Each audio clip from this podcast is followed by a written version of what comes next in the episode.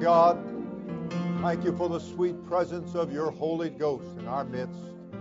We love you, dear Jesus. We need your holy hand, your mighty touch every day. That healing settle and peace settle on your people. Oh, dear God, in the name of Jesus, we pray. Amen and amen and amen. Thank God and thank God. Everybody said, Praise the Lord. Praise the Lord. All right, if you have a Bible, let's take a good look at God's Word this morning. I'm turning to 2 Corinthians, the last chapter, chapter 13. Very nice to see each and every one of you here on what seems to be a cool fall day. All right. 2 Corinthians 13, verse 8. For we can do nothing against the truth, but for the truth. I'd like to work for a little while on for the truth. You may be seated. The Lord bless you.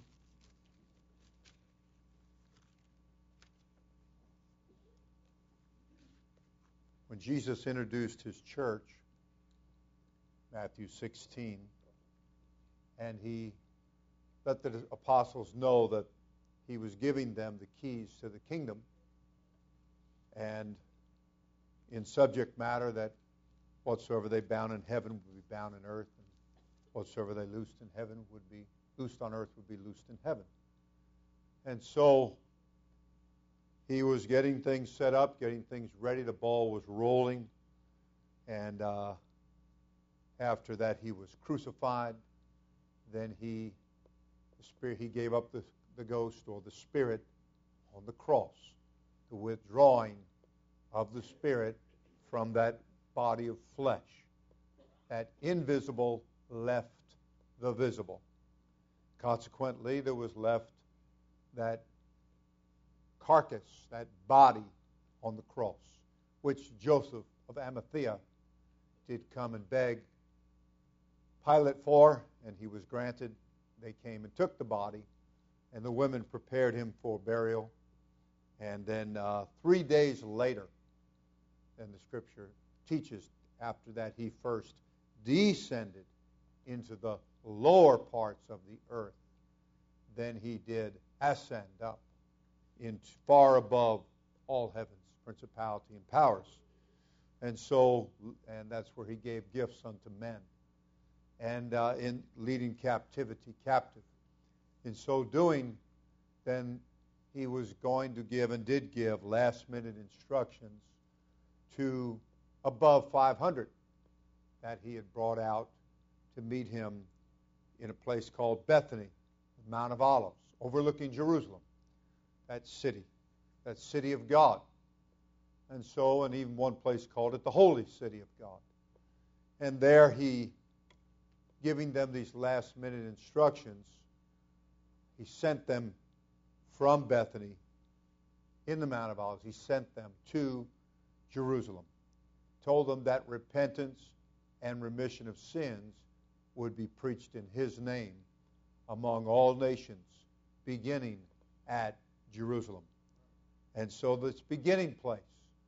Uh, then the scripture teaches that he told them that they were to go into all the world and preach the gospel.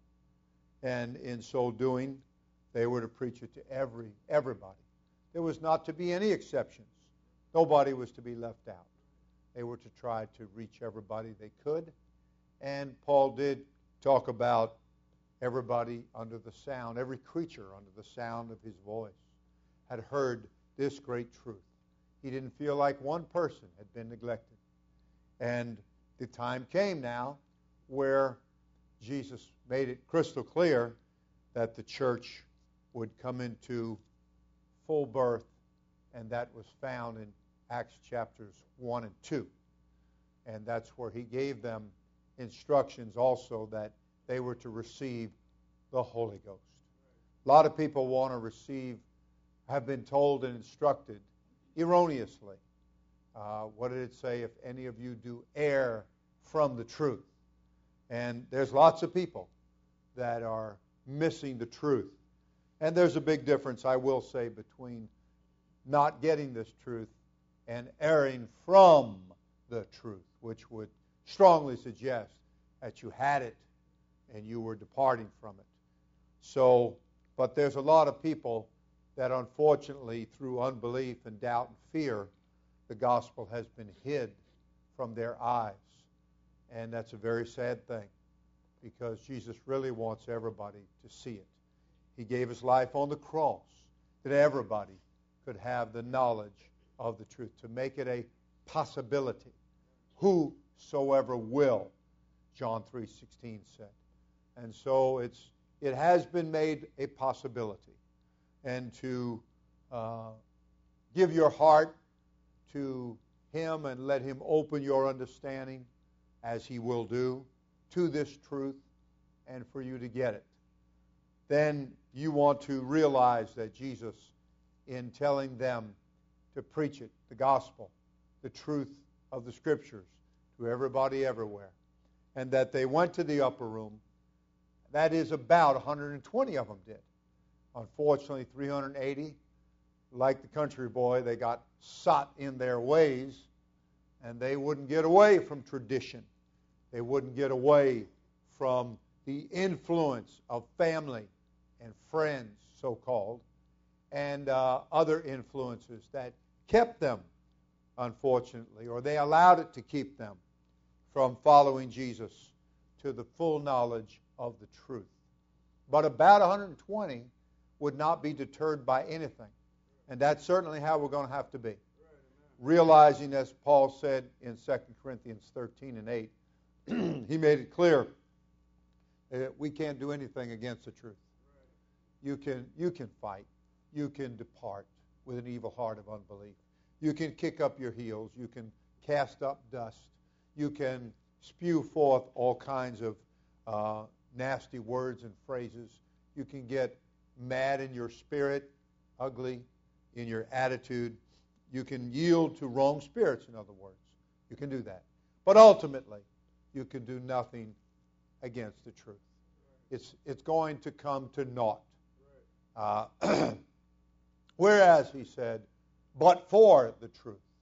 You can do nothing except for the truth, is what he's saying and for us to realize that it's far better for us to get behind Jesus Christ, for us to get behind His church, for us to realize that He is the King of kings and the Lord of lords, and that His church is glorious, and it's, it's glorious in power, and that it's going to uh, definitely be victorious in the final analysis. The enemy's going to think to wear it out. The enemy's going to think to do much evil, and that's how he thinks. And uh, but he's been defeated already. He is a defeated foe, and he, but he's a diehard. I guess he should have been a Sears battery, huh? He, he's a diehard, and uh, he's just going to keep on, keeping on, keeping on, and in doing it, he's going to continue to deceive the hearts of the simple. He, with, and he's going to have his fair speeches. He's going to have his smooth words. He's going to get people to uh, somehow or another, he's going to get them to follow him uh, in his, what the Bible uses the term, pernicious ways or injurious ways, his damning ways. Damnable heresies, the Bible called them. These will not bring you to heaven. These are not going to help you to make it where you'll be with Jesus for all of eternity. But rather, it's going to be the opposite. He's going to bring things to your eyes and your ears and your heart and your mind that are going to cause confusion and eternal confusion. And he, he's going to make people believe that they can actually uh, fight against the truth and have some kind of victory along those lines when the writer's telling you not going to happen no matter what it looks like visually or naturally, hear me now, no matter what it looks like, it is not going to bring any kind of lasting victory against the church. The church is going to do just what it's predestined to do, and that is it's going to be victorious. It, it's going to stand with its Savior who says, I have the keys and uh, victorious over death, hell, and the grave. And he said, I'm giving my keys to my kingdom, to my church, and they're going to show people the way into the body of Christ. And so you want to be sure that as the Word of God goes forth, that it's entering into your heart, and that it's uh, you're allowing it to, to find a fertile soil of your heart, to where you will bring forth fruit unto eternal life, as Jesus wants that produced in your life. You don't want to sit, be found to sit in the seat of the scornful. You don't want to be found to uh, be trying somehow to be contrary and be against the truth. Not at all. You want to tell yourself, I'm going to obey this truth. I'm going to work for this truth. I am for the truth. I'm for this. I'm for this. I'm not against this. I'm for this.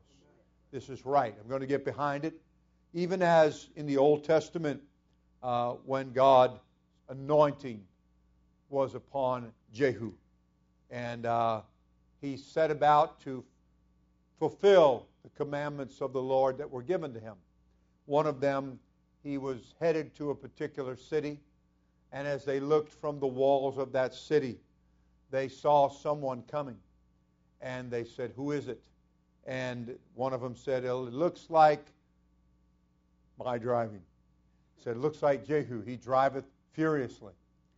My wife was looking up on the, and you pray for her. She's battling this, uh, I don't know, sore throat and all kinds of head cold stuff. I don't know. I guess it's this change of fall weather. I don't know. But uh, we sure don't want to give it to anybody else and she's worried she's going to give it to me. But I don't want it. I don't want it. you keep that to yourself, honey. I don't want that. I'm going to pray for you. Get rid of it, but don't give it to me. But uh, anyway, uh, I had her look up one of the cities to here and and to where our next rally is at also, and told how far it would be and the amount of miles. They said it was 67 miles and they said it would be about an hour and 37 minutes. And I said, an hour and 37 minutes to go 67 miles? I said, I go to Fort Myers, which is 97 miles, in an hour and 15 minutes. I said, I, that's 30 miles less. How could it be more time? She said, honey, everybody doesn't drive like you. well, hallelujah. How can I say? They looked out and they recognized that that must be Jehu driving because he's driving furiously. Well, I know the king's business requires haste, and Jehu was on the king's business, and he was driving furiously. And so they sent somebody out, and they were expecting him to confront Jehu and stop him. But instead, the individual got behind Jehu and wound up riding with him to the city. So they sent another one out. Same result. He himself got behind Jehu. Good to get behind the truth. Good to get behind where God's anointing is at. Good to get behind the direction that God is sending the man of God to do the bidding and the commandment of the Lord. Lots of people going to want you to come here and come there and be behind this wall and be on top of this and be along with that. But remember, you can do nothing against the truth. You can do for the truth. Tell yourself, I'm for the truth. I'm for it. Not going to allow anything. Not going to allow. I've seen people uh, put on their own zeal, operate in their own human spirit, Seen people do that. Bible talked about it being a fair show in the flesh. Big difference between being in the flesh, being in the spirit. Oh yeah, people can they can put on a fair show in the flesh. And they can uh, give off an attitude, look like they're really doing something. And they can come up with all kinds of things. But you know that and the truth is two different things. And to have this truth, to hold it dear in your heart, and to learn how to discern the difference between what is of God and what is not of God. And to ask God to help you to never do anything or to attempt to do anything or to find yourself in a position where you would be taking a stance against the truth, which will avail nothing. There are things that will avail much. The effectual, fervent prayer of the righteous availeth much. It gets a lot done. Gets a lot done. Going against truth doesn't get anything done. Nothing at all. Just a big waste of time. And Paul said we're to get in this race, and we're to run this race. And he said we're going to do it in a manner that he said we'll bring ourselves into subjection. And therein lies the big battle, right? Bringing ourselves into subjection. And, uh, you know, after you eat a good meal and you're full, even to the point that you're like, oh, you know, boy, you're ready to fast then. Reminds me of some young men that are in, were in, are in the church when they were a little younger. And they told their dad, they said, We want to fast as they were sitting at the dinner table. And uh, he said, All right. So they set a day and a time and to start their fast. So the boys showed up an hour later and said, um, When does this end? And they said, We're hungry. Oh, Lord, one hour. It reminds you of Jesus when he talked about, looked at his disciples, and he, he said, found them asleep. And he said, Could you not watch with me but one hour? Just one hour? And uh, so this old flesh is definitely weak, the scripture said. But the spirit is willing to get in the spirit, to get into that frame of mind where God's Spirit is upon us and we're, we're in the Spirit, we're praying in the Spirit, we're fasting in the Spirit, we're reading the book in the Spirit, we're just worshiping in the Spirit, we're, we're operating in the Spirit. Bible talked about the operation of God, to operate in the Spirit. I remember uh, Sister Ann when she got attacked by that dog and ripped her face up, and uh, I was at the hospital with her, and and uh, I, they allowed me to go right into the room, and and uh, the doctor was uh, sewing up the stitches, and he looked at me and he said, "Here, hold this." Gave me a big long piece of thread that he was sewing up the stitch, and he had me say, "Hold this, do this." And pretty soon I was I was part doctor for the moment, and. Uh, so, you know, when the Lord pulls you into a thing and He wants you to be a part, and He wants to teach you about the truth, and He wants to, you to know the difference and show you how it operates so that you can be for the truth. For you can get that so deep in your heart that no matter what a religious world does and how they say it and the words that they throw out and uh, how they somehow try to put on a show that you will not be deceived and that you will not become a part of it and that you will uh, what did the one man say he told the prophet he said you know that i'm a captain in the army from another country and he said and my leader my king he said when I have to go into the place of his God and for him to worship, and he leans upon my shoulder. He told him, he said, I'm in a circumstance where I really can't do anything about the circumstance I'm in. Said, don't hold it against me. Don't think anything about it, O man of God, because that's not where my heart is at. My heart is right here with you, and the great healing and many things that you've done for me. Said, but circumstances are such that, you know, I, I may have to bend my knee a little bit, but it's not in any reverence to anything, especially a stone or a stick or a man made way of doing things. Said, My heart is, is with God, who is a God of truth. I'm with Him. I'm with Him. I'm with Him. There are things that we have to tolerate. There are things you have to tolerate on your job. There will be people that will talk wrong.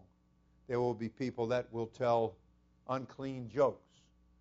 And uh, there will be people who will not look right or act right. And their uh, attitude won't be right. But you have to maintain your walk with God. You have to remember whom you serve. You have to represent the truth of the Scripture. And we have to, we constantly look for ways of wisdom. We look for ways uh, to handle ourselves and conduct ourselves, to let our light so shine that we might have a good positive effect on people. We're not trying to turn people away. We're not trying to run people off. But neither do we want to lay down and die. Neither do we want to let them think for a moment that we're any part of their way of thinking and their way of doing. We want them to know that we have been separated by truth. We've been separated unto God. And that we are truly, uh, through this born again experience, we are saved, we are sanctified, we are glorified, and we are even justified by this being baptized in Jesus' name and filled with the Holy Ghost. It's such a beautiful package deal. All that He does for us in that born again experience, in that truth that He places in our hearts. I don't have to come back later to get some other part of this. Oh, everything they needed blew into the upper room that day, and they were all filled with the Holy Ghost. The house was full of the Spirit of God. They weren't lacking anything, and neither are you. When you are baptized in the name of Jesus Christ, when you are filled with the gift of the Holy Ghost. You are not lacking anything. The Bible said He saves to the uttermost. He doesn't leave a stone unturned. He doesn't leave anything lacking. He completes the job in your life. And you want to work with that. You want to believe that. It's going to be spirits rise up through people. Going to be spirits rise up through so-called family and friends, people on the job, and they're going to try to discourage you. They're going to try to dissuade you. They're going to try to turn you in different directions. They're going to try to make convince you that they're just fine, just like they are. But you know better. You know better now. You know where you've come from. You know what God has done for you. Amen. You know that. In, in the work of God as Jesus sent them forth, in the book of Acts, chapter 2, they were all filled with the Holy Ghost. They all began to speak with other tongues or languages as the Spirit gave them the utterance or the ability to speak, or God speaking through them because He recognized that they were truly believing in their heart. So He sent forth His Spirit into their believing heart. And when He did that, He then spake through them, and they confessed with their mouth as they spake in another tongue or another language. And this experience of receiving the gift of the Holy Ghost, there is nothing else like it. There is no uh, that you something else that you could get that it would be considered the same. There is it is totally unique, comes from God, and it is it is for you as an individual. He wants you to believe in that. He wants you to believe in that. We had. Uh, some received the Holy Ghost at the rally in Fort Myers. And one of them was a little old boy. And there was a brand new woman there uh, that had come up to the altar. And she happened to be standing next to that little boy. And when, when the uh, service had come to a final conclusion and I was standing there, she looked at me and she said, Now that was really something, she said. That was great. and I said, Yes, it is. In other words, You get it too, okay? You get it too. You get it too. But to see, to see a, an innocent young child or an adult receive, a guilty adult, we'll say, to receive this great experience and their face to, to shine with the glory of God. And to watch them as they begin to speak in another language as God gives them the ability to do so. It's such a most beautiful thing. And as I said, there's nothing to compare to it. As one writer said, To what will I compare the kingdom of God? Wherewith shall we compare it? There's really, you know, you try to find analogies and allegories and all kinds of ways that maybe people could uh, somehow or another relate to this great kingdom of God. And that's why Jesus would give illustrations of truth in speaking to people uh, and tell you, you know, there was a certain man or certain situation, a certain field, because he was giving you truth, but he was illustrating it, hoping that you could somehow or another, that you could comprehend. And he would help you, and even he would open your understanding, and he did, so that they could comprehend the truth, so that they could relate. He was trying to get down on their level.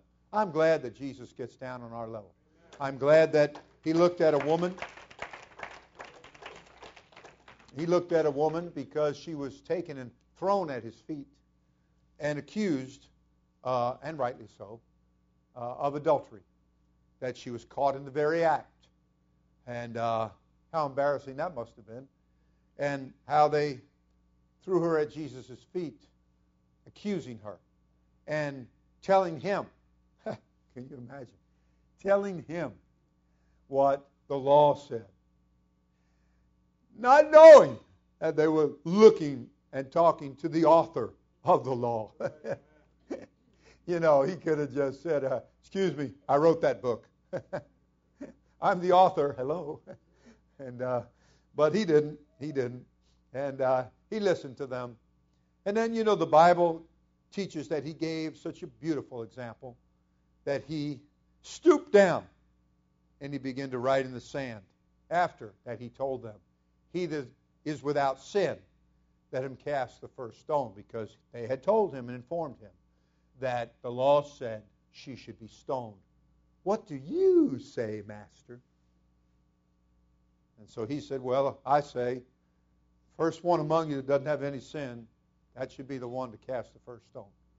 And then he just ignored them and bent down and stooped down and began to write in the sand.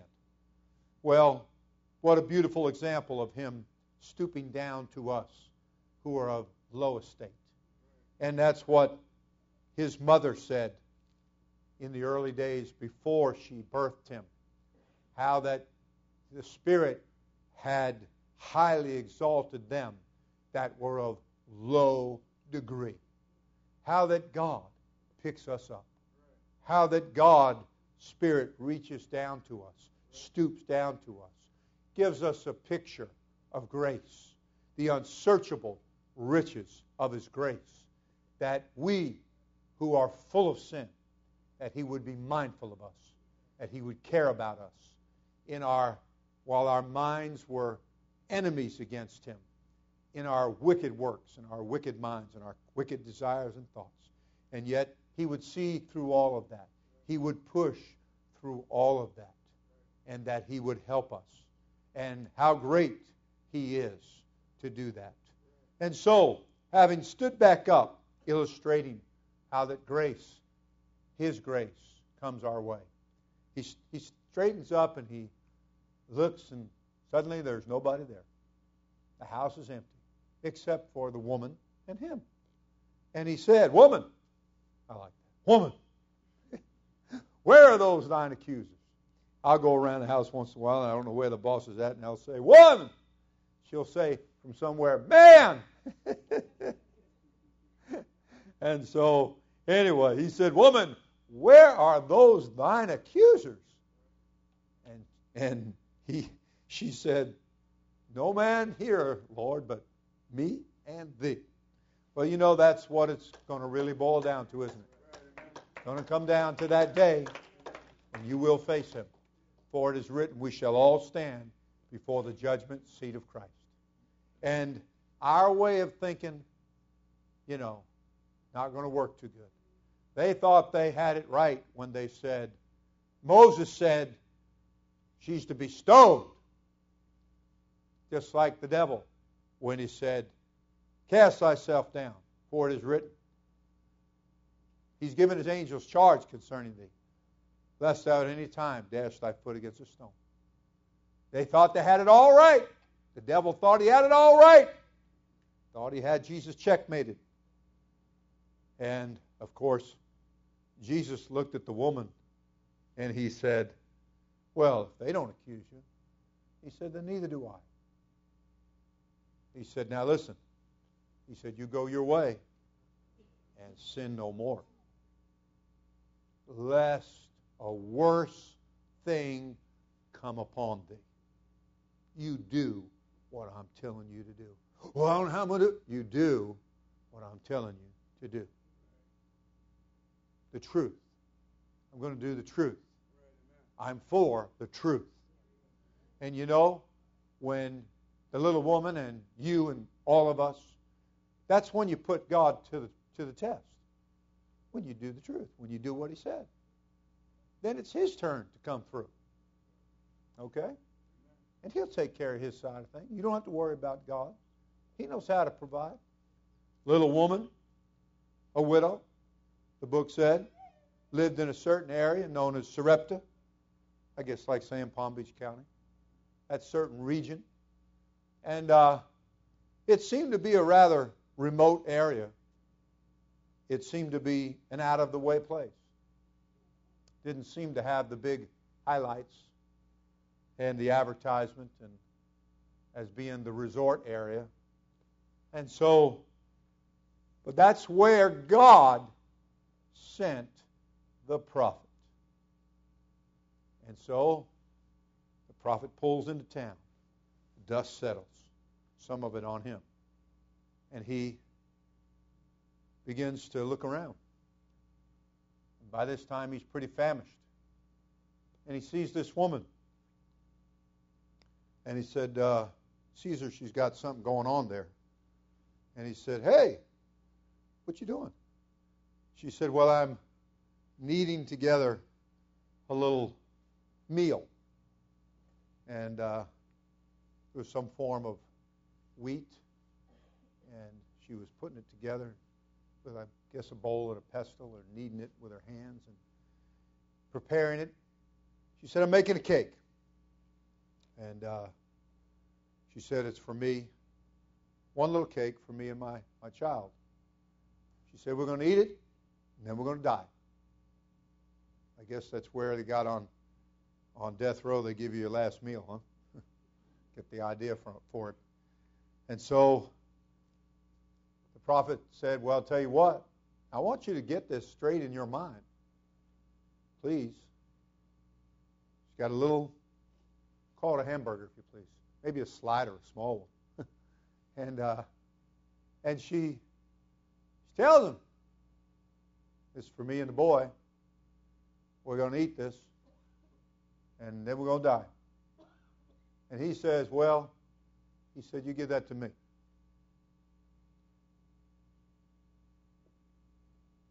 You know, in her mind, she was saying, Say what? Am I hearing you right? I didn't read that she said that. I read that she gave it to him. And I imagine she had to be looking on salivating a little bit and uh, drooling a little bit, you know. And uh, next thing you know, the word of the Lord starts to come forth and starts giving her instructions and directions as to what to do. And uh, the Lord took care of the little woman. And Jesus made recounted that in the New Testament. How that the prophet wasn't sent to the many widows, but just to that one in that region known as Sarepta. Oh, friend, God knows how to come right to you and your problem, and your situation. but he's looking to see if you're for the truth. He's looking like Jehu, seeing you coming down, riding your horse, so to speak, and in your transportation or your mode of transportation, and see if you're going to swing behind him. Are you going to oppose him, or are you going to get behind him? Are you against, or are you for? I heard the preacher say that anti didn't mean against, it meant in place of. Well, you know, Brother Weekly, the old preacher know how to get the young preacher aside every once in a while. And I got him aside and I said, uh, Do you mean to tell me that you can't think of an instance when the word anti means against? And he said, No, no. He said, If it means in place of, he said, I guess that'd pretty much mean you were against. I said, Yeah, I guess it would, wouldn't it? You know, you got to be careful because we're listening. we're listening. We're listening. And I enjoy food for thought, but I enjoy the book too. I enjoy the book too. But I will tell you that the enemy would like to put something else in being anti or against. He would like to put something else in place of what God has appointed. And God has appointed this truth. And He wants it in your heart, He wants it in your life. And you tell yourself that you're going to be for the truth and that you're going to learn this truth and you're going to obey this truth. You're going to be a doer of this truth. Amen. And amen. When the church rolled out of the upper room of the city, in the city of Jerusalem, and they begin to go in the streets, they begin to fill Jerusalem with the apostles' doctrine, hence apostolic. They continued, the church continued steadfastly in the apostles or the apostolic doctrine, or the doctrine that is of the apostles. Okay? And as they did so, and as they filled Jerusalem with this message, with this doctrine, then the Bible teaches that they begin to reach thousands of people. And they, Bible teaches, of course, that there was a one of the seven by the name of Philip. He was trained and, and he showed himself qualified, and uh, he proved himself. And in so doing, you know, if you could do little jobs well, then you can be trusted to do a bigger job. And he learned how to make sandwiches. He learned how to pour out Kool Aid and sweet tea and help widow women that were feeling a little, you know, neglected. And they took note of this man, as did the Holy Ghost. And he was separated by the church and the Holy Ghost to go to Samaria and to preach Christ unto them. They already knew he knew how to preach Christ. They just had to find out if he knew how to make sandwiches. And so he preached Christ to them. And all the Holy Ghost moved. And the city was filled with joy. He baptized them, even in his inexperience. He, he baptized one he shouldn't have ought to bothered with. He slipped by, old Simon the sorcerer did. But uh, when the apostles came down, men with a little more seasoning, they came down and having heard that Samaria had received the Word of God, but they found out that they hadn't received the Holy Ghost. And so they begin only that they were baptized in the name of the Lord Jesus Christ, which they had to be. But that wasn't enough by itself. And so they were born again of water, but they were not yet born again of the Spirit. And so they begin to lay hands on them and pray for them. And the Holy Ghost begin to fall, and people begin to get the Holy Ghost.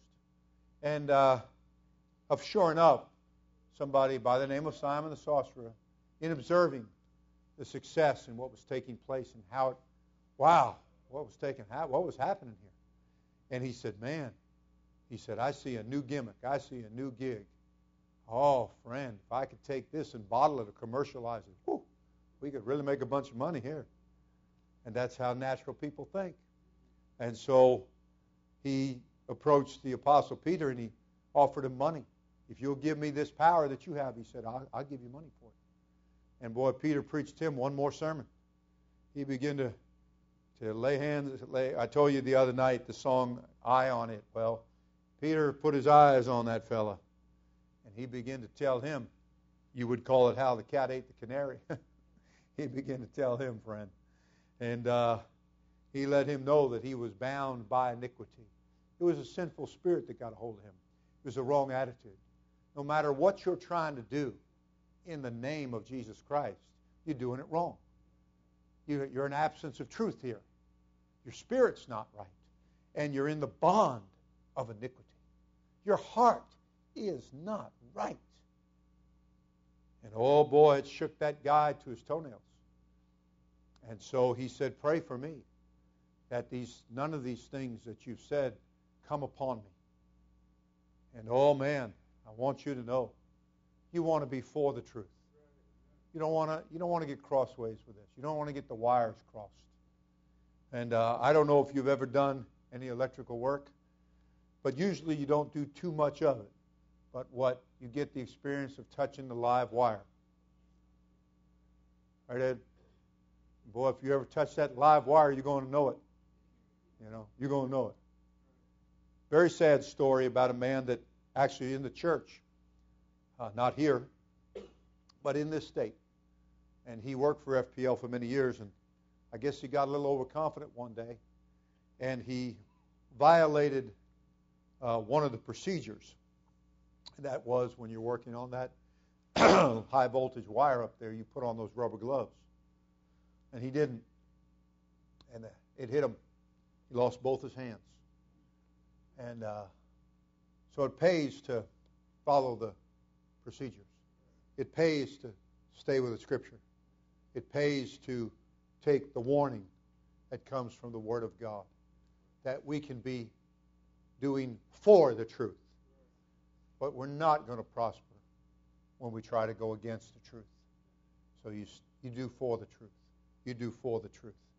The church, in reaching and going forward, they begin to reach outside as they were appointed to do by Jesus Christ. And they came to a region known as Rome. Hence, we get a congregation that was started up among the Gentiles, people that were not Jewish by background.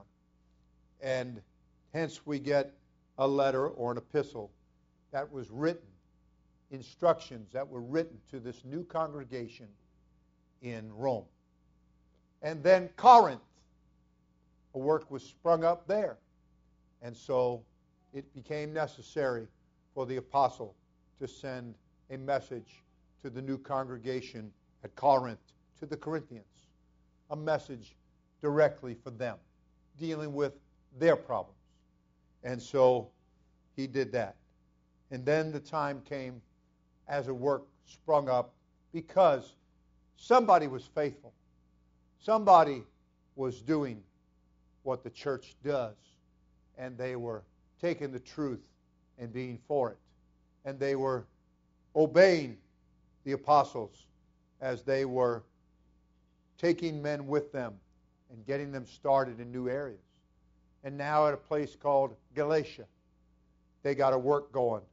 And so the message went forth from the apostle to the Galatians. And he told them in his letter, evidently they hadn't been in new work too very long. And it's amazing how some people can be in the church for just a little while and they feel like they know it all. Very dangerous, very dangerous. We are, that one portion of the scripture can be such a positive thing for us said, Man is ever learning. That we want to continue, as Jesus said, Come unto me and learn of me. We want to keep growing in grace and in the knowledge of our Lord Jesus Christ. We do not want to get a false feeling of being overconfident, thinketh we're standing when we might fall. We've got to remember that we're in desperate need of the help of Jesus Christ through the church, through the system, through the way that He does things, lest at any time we should fall, even from our own steadfastness, being led away uh, from this truth, being led away with the error of the wicked, okay, and wind up departing from the living God with an evil heart of unbelief. The enemy's looking for a way in. I liken spirits to the flu because you can identify, because most everybody here at one time or another has had the flu, some form of it, and some strain of it. And uh, you know what it does to you. And you know how somehow, maybe you wake up and you just don't feel good. Or maybe you come home from work and you don't feel good. Or maybe you felt like everything was just fine and then all of a sudden, pop the finger and, oh, you're running a fever. You, you know, your nose is running, your eyes are watery. And you get that queasy feeling from head to toe. And uh, you get kind of rubbery feeling, you know. And maybe even you get an upset stomach. Different things that can become symptoms of having the flu. Well, evil spirits bring symptoms too. And people aren't their best self. And they get they get irritable, uh, and they get, you know, kind of talk backy, and they they get uh, thinking contrary in their mind, and they're just not in their best frame of mind, their best attitude, their best spirit, and uh, maybe they say some things wrong, or they do some things wrong, and so I liken it to they've gotten a case of the spiritual flu, and nobody Nobody is exempt from getting the flu. You hear me? Nobody. But they will tell you that if you'll get your flu shot, that you won't get the flu. Now, the flu shot, whether that's true or not, I don't know because I don't go get it. But I can tell you that that's what Senior Sister said the other day. She said, It's been a long time since I've been sick. And well, that's something to thank God for, isn't it? but every once in a while, doesn't mean you're not going to get sick. And uh, so, anyway, uh, and I do know that God has His way of telling us time for a little rest. You know, He did that to Adam, didn't He? Adam, you've been working hard. Take a nap. Put him in deep sleep. When you wake up, I'll have a beautiful woman waiting for you. Wasn't that nice of God? Say, that used to be your rib, Adam. I'm sure Adam felt like, man, that never did look so good when it was in my inside. Oh, Lord. So, you know, God can cause you to take a, a little rest, put a little deep sleep on you. So, uh, anyway, I'm saying that God uh, knows how to reach to us and in our time when we get the flu and a spirit gets on us, an attitude tries to get a hold of us. Nobody is exempt from it. Anybody can get hit with it. That's why we've got to take heed to ourselves.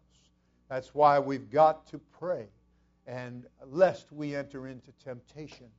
Under the, under the, under the best circumstances, church family, under the best circumstances, you can still get sick. You know, you can be taking your vitamins. You can be drinking lots of orange juice. You know, you can't get sick and then drink the orange juice. You've got to be building up the resistance to what brings the flu Okay? And that's what we're doing when we come to church. That's what we're doing when we're in pre service prayer. What we're doing when we're reading the book. It's what we're doing when we lift our hearts with our hands and worship God. We're building up resistance. We resist the devil. We resist the devil. Amen. We resist him. And everybody said amen. amen. Everybody said praise the Lord. Praise the Lord. Amen. And you know what? If you'll resist the devil, book said he's going to run away he's going to flee. And so, when he comes around and the old flu hits you, spiritually speaking, you just remember, I've, I've been praying, I'm going to keep on praying. I've been reading, I'm going to keep on reading. I've been going to church, and as soon as I can, I'm going to be in church.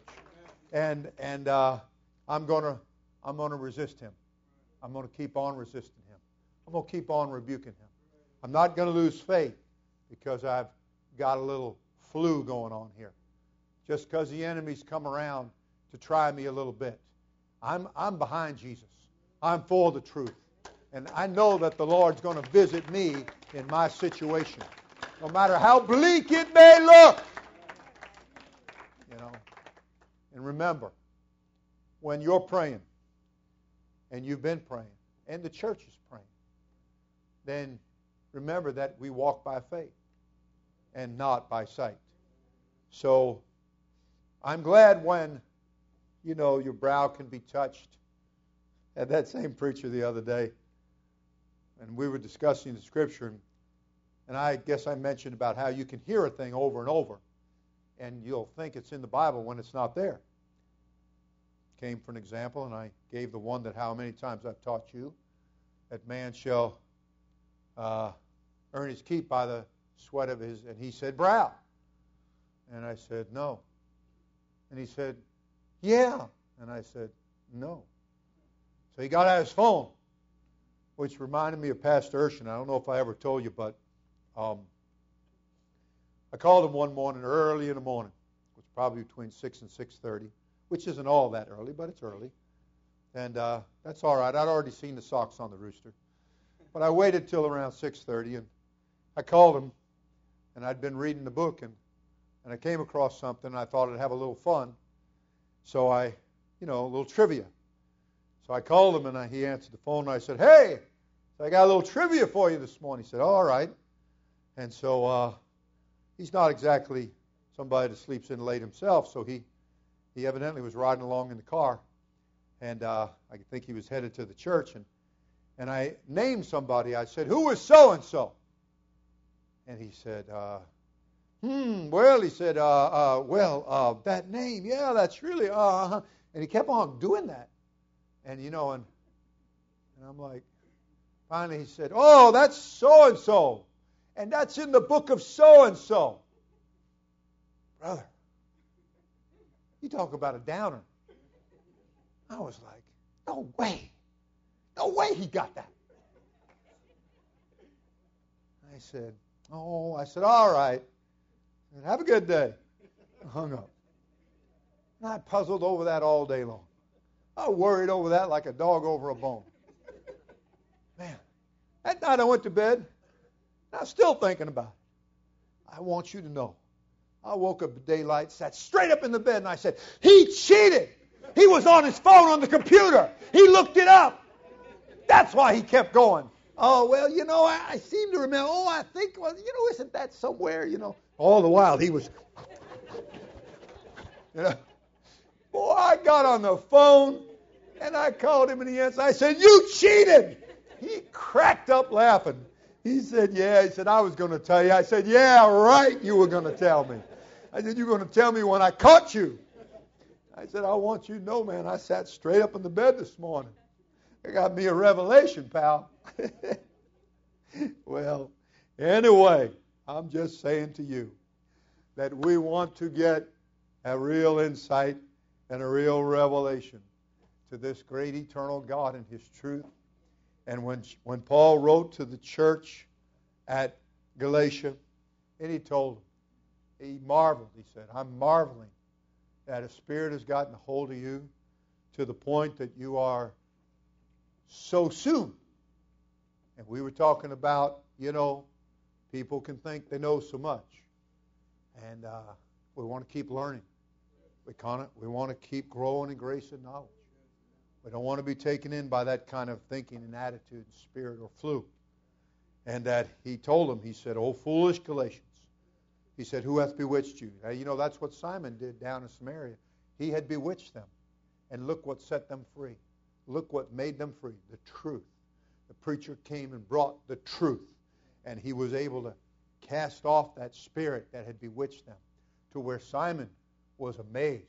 And he himself even jumped in there to get baptized. But when it came to get the Holy Ghost friend, he got stopped.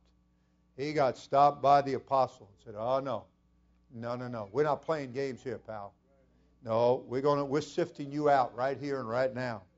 And we, we're not selling anything around here. What we've got is gift by grace. And that's that. That's the way that works.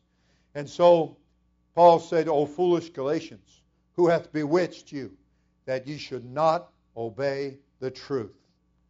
When I tell you, we're going to obey the truth. we're going to obey the truth. People who get influenced by the wrong spirit wind up not obeying the truth. But we're going to stay under the influence of the truth. We're going to let what we used to say get under the spout where the glory's coming out. We're going to we're going to keep ourselves in a position where the truth, when it's obvious, like it was when they said, It's Jehu, and he driveth furiously, like Jehu. And everybody that was sent out got behind him. We're going to get behind this. We're going to stand behind this. Everything about us is going to show that. The enemy has come in and he has tried us. And he's tried to break our ranks and he couldn't do it. And we're going to continue to show that. Amen. When the men were on the wall and the enemy came and he began to say different things to the people on the wall in an attempt to dissuade them and to discourage them and to get them to uh, be disloyal. And the king and the prophet told them to not answer him a word. Don't even speak to him. That's in your Bible. And they didn't. And the king and the prophet took the words of this enemy and laid it before the Lord. And the Lord answered and said, The church is laughing at them. The church is laughing at them. They're kicking up their heels. They're making a lot of dust. They're doing all kinds of things, a fair show in the flesh. And they're like what Paul said we're not going to be like. We're not going to be as one beating against the air. You know, some people's best fight is when all they're fighting is the air. you know, we had one big old boy came here to church. He's come through the years periodically, and uh, he, uh, he he's a pretty good sized young man. And he told me, I asked him after church one morning, I said, Hey, I said, so, you know, what are you thinking about doing? He said, I'm thinking about boxing. And I said, Really? Yeah. I said, Okay. I said, Let me tell you one little thing about boxing. He looked at me. And I said, Well, I said, You you got to learn how not just to give it, you got to learn how to take it. I said, because, you know, that other guy's going to be hitting back. You're not shadowboxing. You're not even hitting the bag. You're going to be fighting somebody. And they're going to be throwing back the leather at you.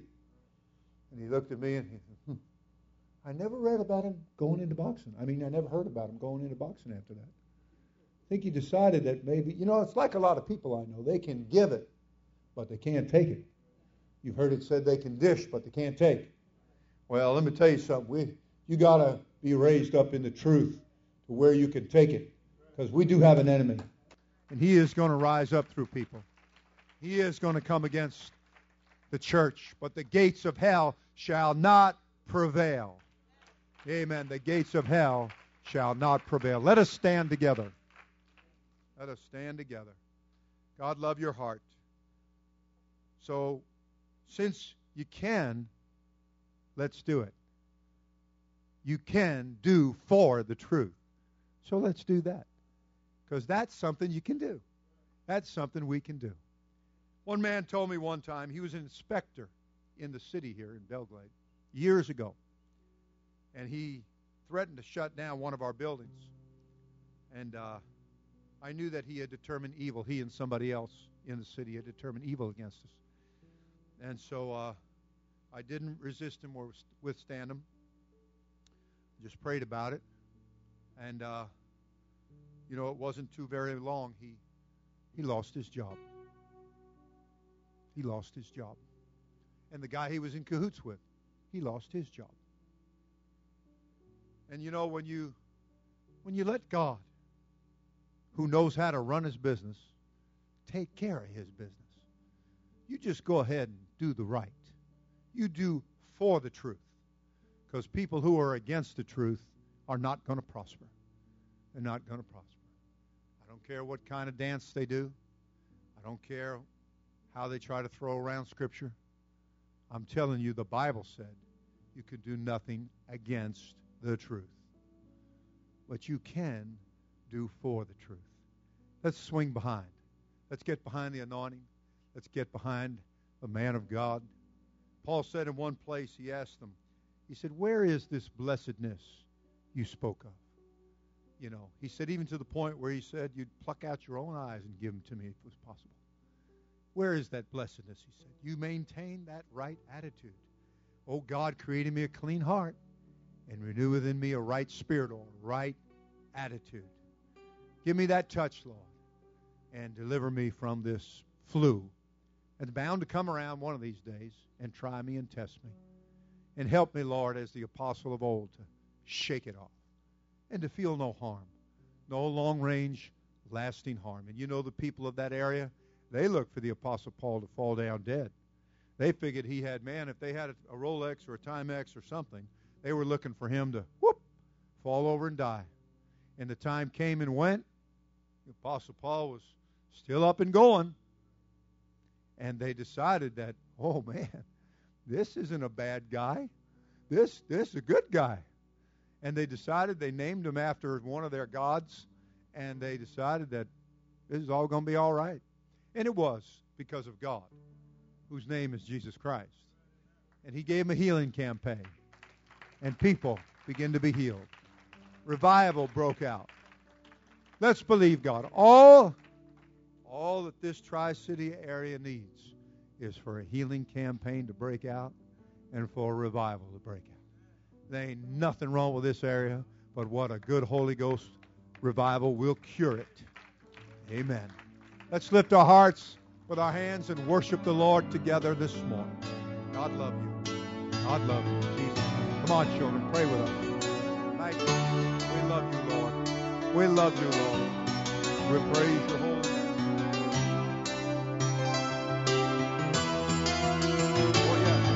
Oh, Praises to the one who saves us through his blood.